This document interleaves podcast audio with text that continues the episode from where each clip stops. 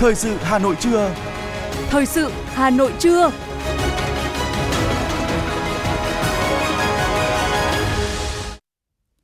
Xin kính chào quý vị và các bạn. Bây giờ là chương trình thời sự của Đài Phát thanh và Truyền hình Hà Nội. Chương trình trưa nay, thứ sáu ngày mùng 3 tháng 11 có những nội dung chính sau đây. Tiếp tục chương trình kỳ họp thứ 6 ngày mùng 3 tháng 11, Quốc hội dành toàn bộ thời gian làm việc để thảo luận về dự thảo luật đất đai sửa đổi. Sáng kiến hơn chương trình 1 triệu sáng kiến của Hà Nội ước đạt 3.500 tỷ đồng. Giá vé máy bay Tết tăng cao, người lao động đứng trước mối lo phương tiện về quê. Nhiều trẻ vị thành niên nhập viện cấp cứu do tự tử. Phần tin thế giới có những sự kiện nổi bật. Đại hội đồng Liên Hợp Quốc thông qua nghị quyết phản đối Mỹ, bao vây cấm vận Cuba. Và sau đây sẽ là nội dung chi tiết. Thưa quý vị, tối qua, Chủ tịch nước Võ Văn Thưởng đã tham dự chương trình Hồ Chí Minh Hành trình khát vọng năm 2023 do Ban tuyên giáo Trung ương tổ chức nhằm tôn vinh những tập thể cá nhân điển hình tiêu biểu toàn quốc trong việc học tập và làm theo tư tưởng đạo đức phong cách Hồ Chí Minh – Phát biểu tại chương trình, trưởng ban tuyên giáo Trung ương Nguyễn Trọng Nghĩa chúc mừng và biểu dương các tập thể cá nhân, mô hình điển hình tiêu biểu được tôn vinh trong chương trình, đồng thời đề nghị các gương điển hình tiếp tục nỗ lực phấn đấu hơn nữa để góp phần làm cho di sản của Chủ tịch Hồ Chí Minh tiếp tục được khẳng định và phát huy mạnh mẽ, làm cho tư tưởng, đạo đức, phong cách của người thực sự thấm sâu, thực sự trở thành nền tảng tinh thần vững chắc trong đời sống xã hội. Nhân dịp này, Bí thư Trung ương Đảng, trưởng ban tuyên giáo Trung ương Nguyễn Trọng Nghĩa đề nghị các cấp ủy Đảng, chính quyền cần tiếp tục đổi mới, đẩy mạnh việc học tập và làm theo tư tưởng đạo đức phong cách Hồ Chí Minh theo kết luận số 01 của Bộ Chính trị và sự chỉ đạo của Tổng Bí thư Nguyễn Phú Trọng, quyết tâm thực hiện thắng lợi nghị quyết Đại hội 13 của Đảng trong chương trình, khán giả có dịp lắng nghe những câu chuyện đầy cảm xúc về những con người đã góp phần làm nên thành tựu của đất nước ngày nay. Đan xen trong suốt chương trình là các tiết mục văn nghệ như sợi dây móc nối các câu chuyện được kể trong chương trình. Tại chương trình, lãnh đạo Đảng, Nhà nước đã tặng hoa, quà lưu niệm của chương trình cho các tập thể cá nhân điển hình tiêu biểu trong học tập và làm theo tư tưởng đạo đức phong cách Hồ Chí Minh năm 2023. Tối qua, Thủ tướng Vương quốc Hà Lan Mark Rutte và đoàn đại biểu cấp cao Vương quốc Hà Lan đã rời Hà Nội, kết thúc tốt đẹp chuyến thăm chính thức Việt Nam từ ngày mùng 1, mùng 2 tháng 11 theo lời mời của Thủ tướng Chính phủ Phạm Minh Chính. Trong thời gian thăm chính thức Việt Nam, Thủ tướng Mark Rutte đã dự lễ đón chính thức và hội đàm, dự tiệc chiêu đãi với Thủ tướng Chính phủ Phạm Minh Chính. Sau hội đàm, hai thủ tướng đã chứng kiến lễ trao bốn văn kiện hợp tác giữa các bộ, ngành, hiệp hội hai nước trong các lĩnh vực thăm dò và khai thác bền vững các khoáng sản quan trọng, hải quan, đầu tư, thương mại. Trong khuôn khổ chuyến thăm, Thủ tướng Phạm Minh Chính và Thủ tướng Hà Lan Mark Rutte đã cùng nhau đạp xe đạp quanh các phố Phan Đình Phùng, Nguyễn Tri Phương, Điện Biên Phủ và Tôn Thất Đàm của thủ đô Hà Nội. Hai thủ tướng cũng tham dự diễn đàn kinh tế xanh năm 2023 với chủ đề Hợp tác châu Âu Việt Nam thúc đẩy các sáng kiến xanh do Hiệp hội Doanh nghiệp châu Âu Eurocharm tổ chức. Thủ tướng Hà Lan cũng tham quan Học viện Ngoại giao, phát biểu tại hội thảo bàn tròn về luật pháp quốc tế và trật tự trên biển thăm và nói chuyện với giáo viên, học sinh trường Trung học phổ thông chuyên Hà Nội Amsterdam, ngôi trường biểu tượng quan trọng trong lịch sử quan hệ hợp tác giữa Hà Lan và Việt Nam. Bên lề chuyến thăm, trong không khí mát mẻ của mùa thu Hà Nội, Thủ tướng Vương quốc Hà Lan Mark Rutte cùng với những người bạn Việt Nam đến thưởng thức trà ở một quán trà nổi tiếng trên phố Điện Biên Phủ.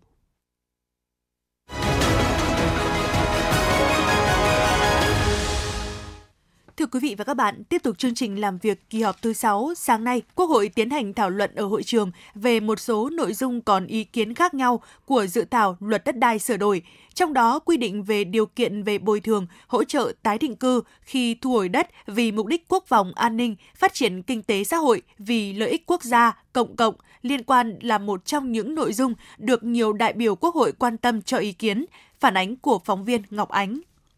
Theo báo cáo giải trình, tiếp thu, chỉnh lý dự thảo luật đất đai sửa đổi của Ủy ban Kinh tế Quốc hội về thu hồi đất vì mục đích quốc phòng an ninh, thu hồi đất để phát triển kinh tế xã hội vì lợi ích quốc gia, công cộng, tiếp thu các ý kiến trên cơ sở báo cáo số 598 của Chính phủ về điều kiện bồi thường, hỗ trợ, tái định cư khi thu hồi đất vì mục đích quốc phòng an ninh, phát triển kinh tế xã hội vì lợi ích quốc gia, công cộng liên quan, dự thảo luật đã bổ sung về một trong những trường hợp đáp ứng điều kiện đã hoàn thành việc phê duyệt phương án bồi thường, hỗ trợ, tái định cư và việc bố trí tái định cư để ban hành quyết định thu hồi đất là sau khi người có đất bị thu hồi tự nguyện bàn giao đất cho nhà nước và đã được bố trí tạm cư hoặc được chi trả kinh phí tạm cư. nhằm khuyến khích người dân tự nguyện bàn giao diện tích đất bị thu hồi, góp phần đẩy nhanh công tác bồi thường, hỗ trợ, tái định cư, cũng là góp phần giúp dự án đầu tư sớm được triển khai trên thực tế mà vẫn đảm bảo yêu cầu hạn chế ảnh hưởng tới cuộc sống, sinh hoạt của người dân.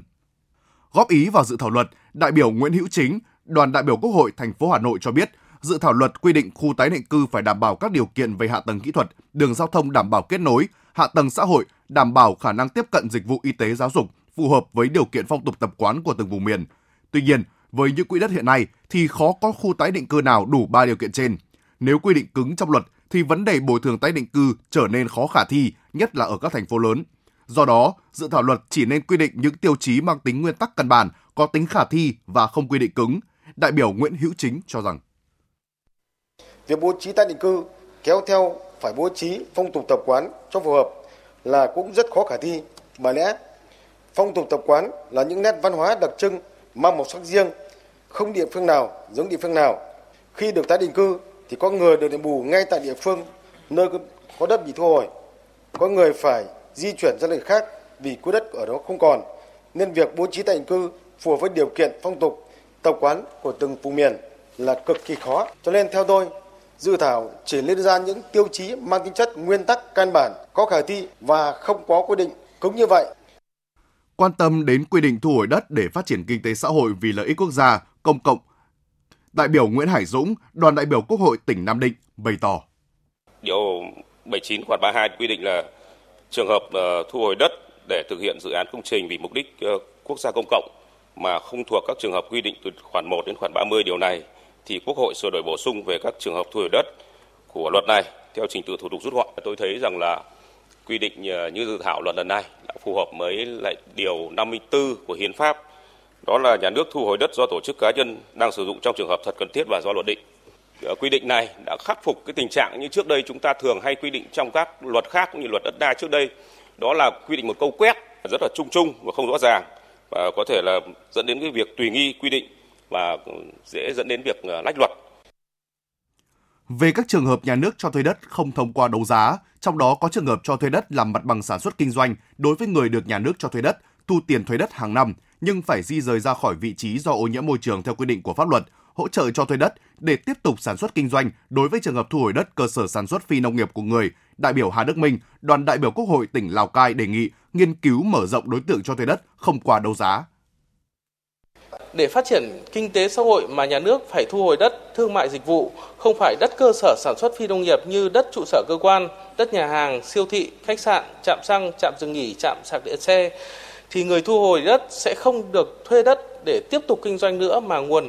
mà muốn kinh doanh thì lại phải đi tìm đất đấu giá. Nhưng nếu đấu giá không được mà người khác trúng thì đương nhiên người bị thu hồi đất phải dừng hoạt động, đóng cửa sa thải người lao động. Vậy ờ, là không đảm bảo cho quyền tiếp cận đất đai của người đang sử dụng đất, không đảm bảo công bằng trong việc tiếp cận đất đai. Đề nghị ban soạn thảo nghiên cứu mở rộng đối tượng cho thuê đất không qua đấu giá đối với trường hợp này để tiếp tục duy trì sản xuất kinh doanh theo nguyên tắc thu hồi thì phải bố trí lại để tái sản xuất.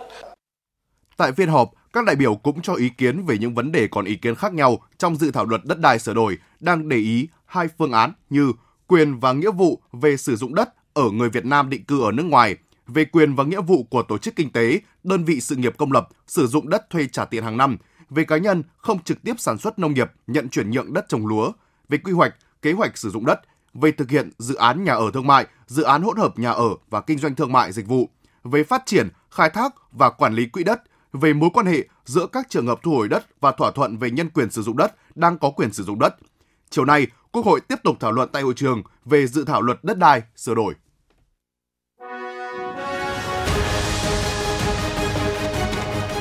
Thời sự Hà Nội, nhanh, chính xác, tương tác cao. Thời sự Hà Nội, nhanh, chính xác, tương tác cao.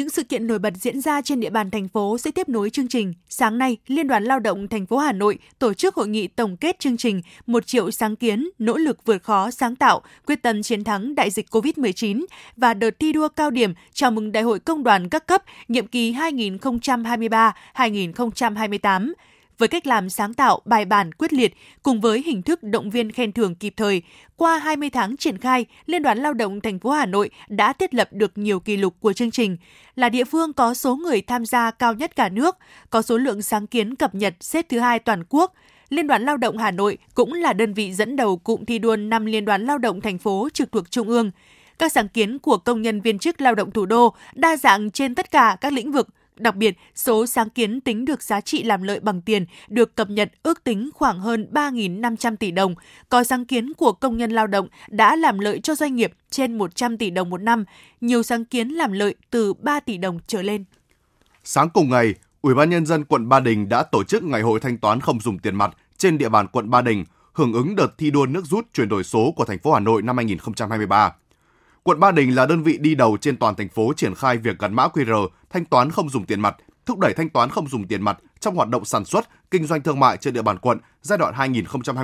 2023-2025. Kết quả đạt được, hiện nay toàn quận đã có nhiều tuyến phố thanh toán không dùng tiền mặt với tỷ lệ 100% các cơ sở kinh doanh đã gắn mã thanh toán QR như phố Kim Mã, Văn Cao, Liễu Giai, Đào Tấn, Phan Đình Phùng. Công tác triển khai thanh toán không dùng tiền mặt được triển khai rộng khắp trên toàn 14 phường,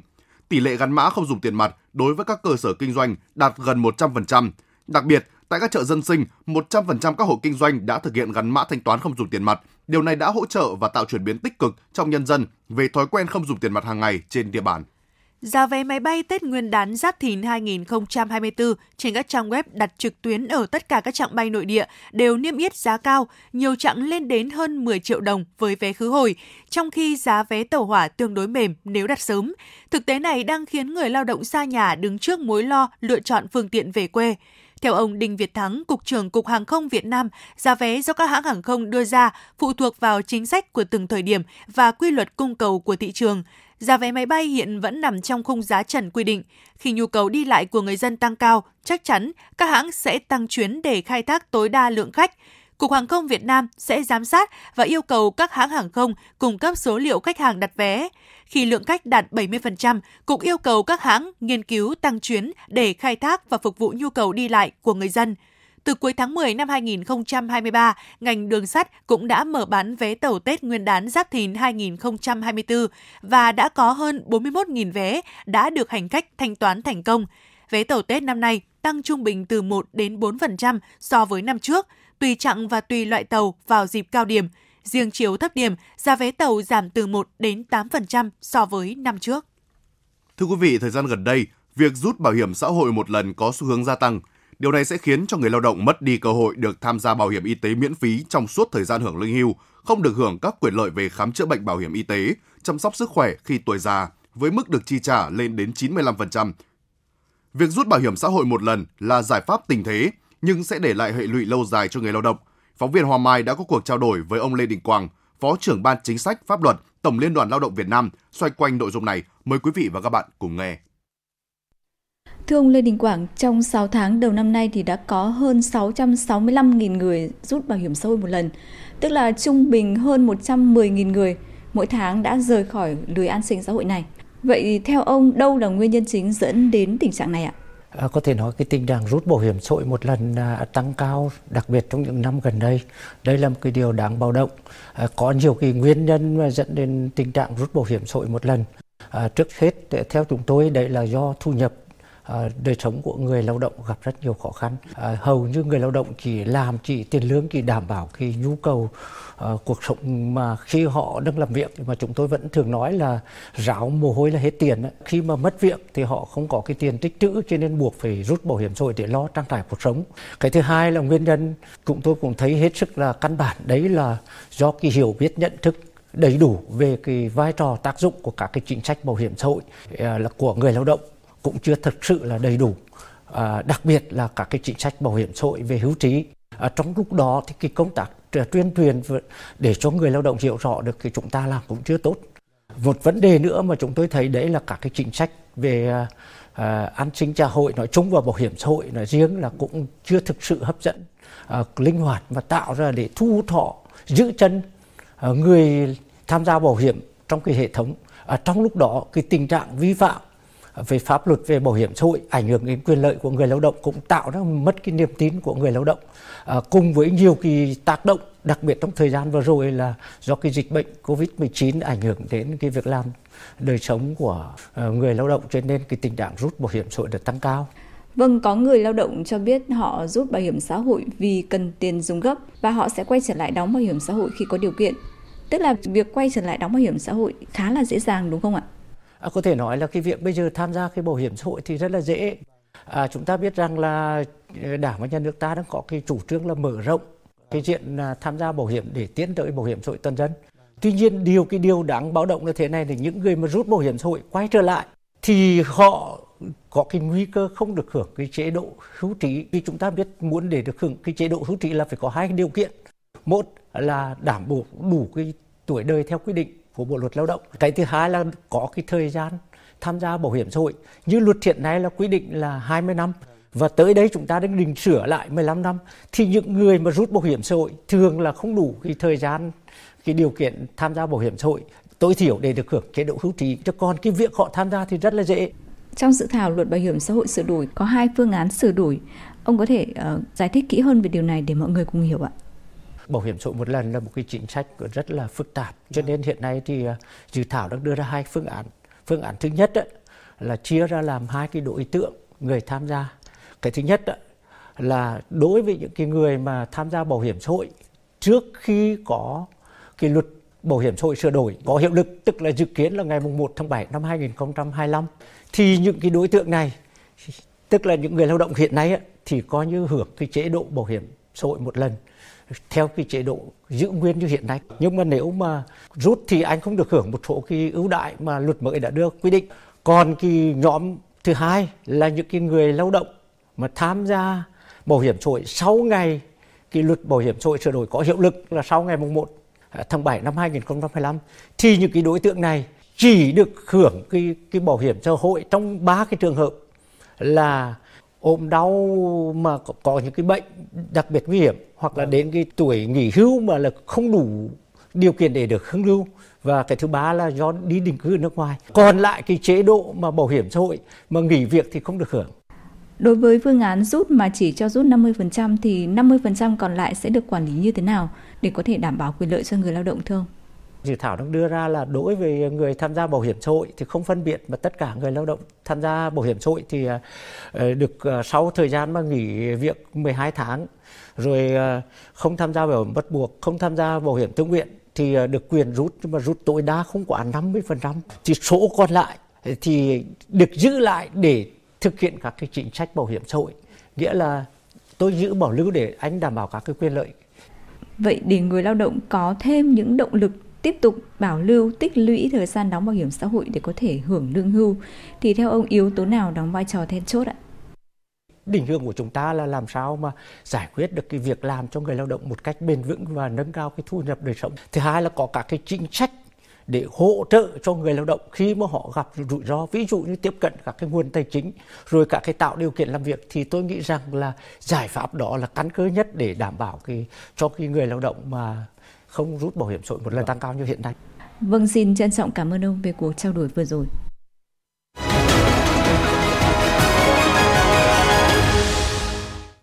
Mời quý vị và các bạn nghe tiếp phần tin. Thưa quý vị, trong tháng 11, Làng Văn hóa Du lịch các dân tộc Việt Nam tổ chức chuỗi hoạt động với chủ đề Đại đoàn kết, cội nguồn dân tộc. Cụ thể, tại cụm làng của các dân tộc Tây, Nùng, Mông, Giao, khách tham quan sẽ được thưởng thức những nét văn hóa dân tộc đặc trưng như đàn tính, hát then, múa khen hay tham gia các hoạt động dân ca, dân vũ, trò chơi dân gian như kéo co, ném pao, đi cà kheo, bập bênh. Bên cạnh đó, làng văn hóa du lịch các dân tộc Việt Nam cũng phối hợp tổ chức các hoạt động trong khuôn khổ sự kiện tuần Đại đoàn kết các dân tộc, di sản văn hóa Việt Nam.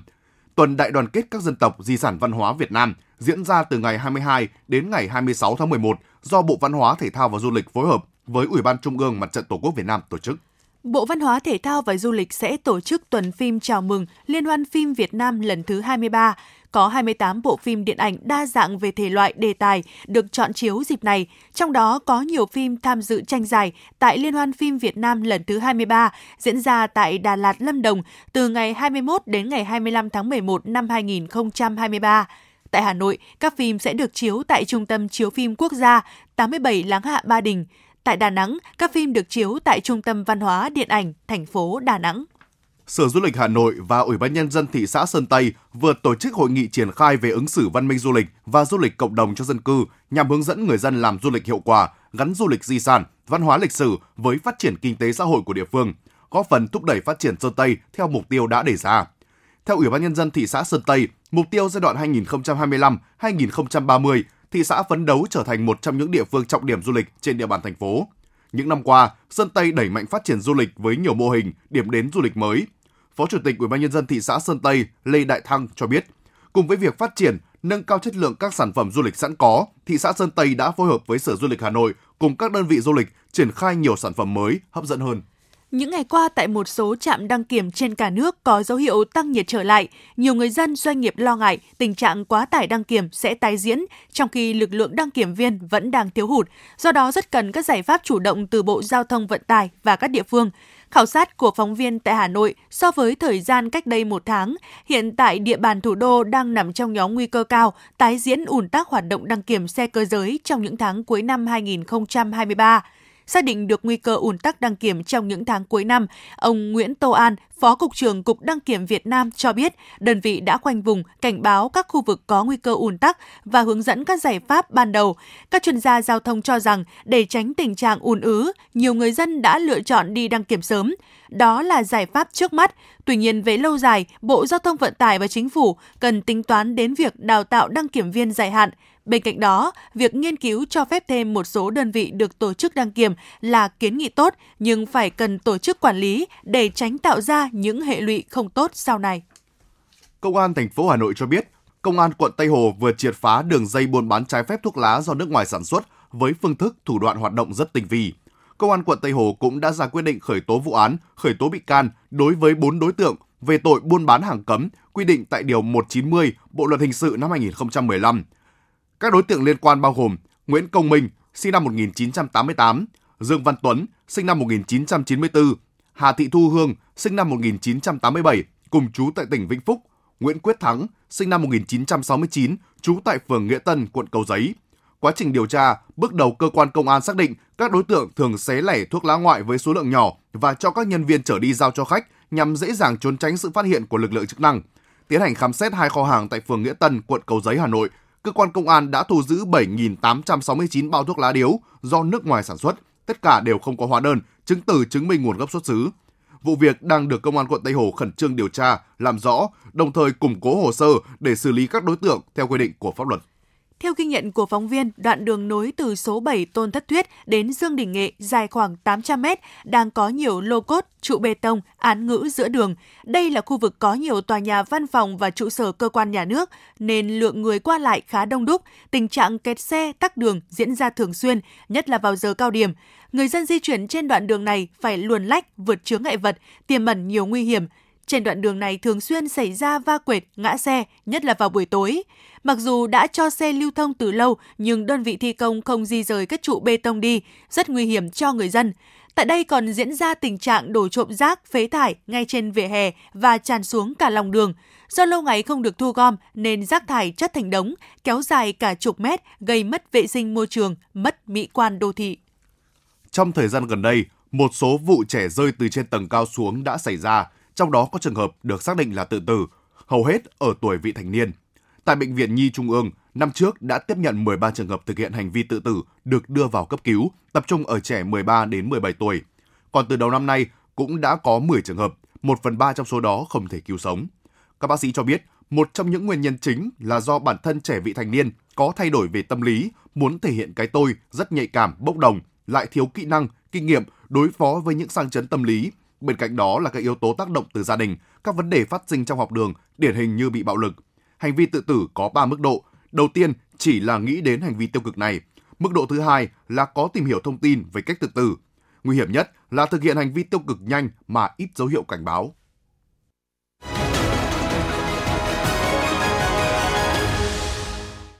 Quý vị và các bạn đang nghe chương trình thời sự của Đài Phát thanh Truyền hình Hà Nội. Phần tin thế giới sẽ tiếp nối chương trình. Đại hội đồng Liên Hợp Quốc khóa 78 đã nhất trí thông qua nghị quyết phản đối việc Mỹ áp đặt lệnh bao vây cấm vận về kinh tế và thương mại chống Cuba nghị quyết có tên đầy đủ là sự cần thiết phải chấm dứt lệnh cấm vận kinh tế thương mại và tài chính do Mỹ áp đặt chống Cuba, được thông qua với số phiếu ủng hộ áp đảo 187 phiếu, một phiếu trắng của Ukraine và hai phiếu chống Mỹ là Mỹ và Israel. Bộ Tài chính Mỹ thông báo Mỹ đã ban bố một gói trừng phạt mới chống Nga trong bối cảnh xung đột tại Ukraine vẫn chưa có lối thoát. Gói trừng phạt mới nhằm đến công ty Arctic LNG2 và nhiều cá nhân thực thể khác Bên cạnh đó, Bộ trên cũng công bố 4 giấy phép chung liên quan đến Nga cho phép công dân Mỹ tham gia hoạt động được mô tả trong giấy phép mà không cần áp một lệnh trừng phạt cụ thể.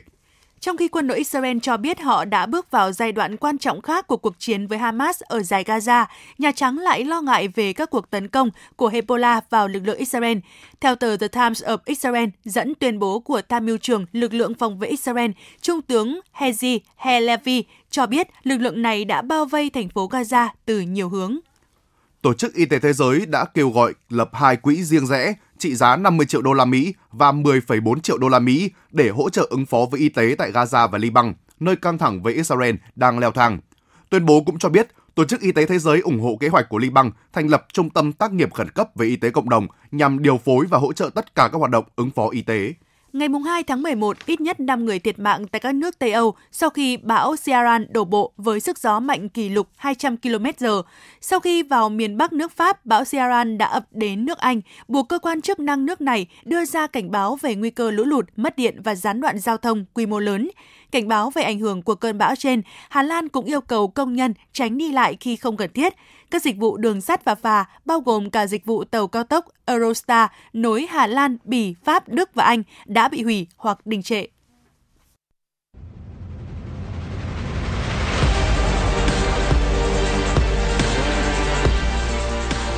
Bản tin thể thao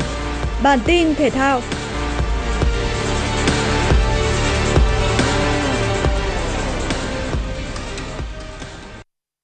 Huấn luyện viên Philip Jouzier vừa chính thức công bố danh sách các cầu thủ đội tuyển Việt Nam chuẩn bị cho hai trận đầu tiên ở vòng loại thứ hai World Cup 2026 khu vực châu Á. Theo đó, vị huấn luyện viên này đã lựa chọn thủ thành Đặng Văn Lâm, trung vệ Quế Ngọc Hải, Đỗ Duy Mạnh, tiền vệ Đỗ Hùng Dũng, Nguyễn Hoàng Đức, Nguyễn Tuấn Anh, tiền đạo Phạm Tuấn Hải, Nguyễn Văn Toàn, Nguyễn Tiến Linh cho đội hình chính. Ngoài ra, những cầu thủ trẻ được chuẩn bị cho các giải lớn trong tương lai, nổi bật như Khuất Văn Khang, Hoàng Văn Toản, Tuấn Dương, Tuấn Tài, Hồ Văn Cường, Nguyễn Thanh Nhàn và Đình Bắc tiếp tục được huấn luyện viên Chusie trao cơ hội. Đáng tiếc, trong đợt tập trung lần này, hậu vệ Đoàn Văn Hậu và tiền vệ Nguyễn Quang Hải sẽ không có mặt do vẫn đang trong quá trình điều trị phục hồi chấn thương. Theo kế hoạch, đội tuyển Việt Nam sẽ hội cân tập luyện đến ngày 12 tháng 11 tại Hà Nội và lên đường sang Manila, Philippines để thi đấu trong trận gia quân gặp Philippines vào lúc 18 giờ ngày 16 tháng 11.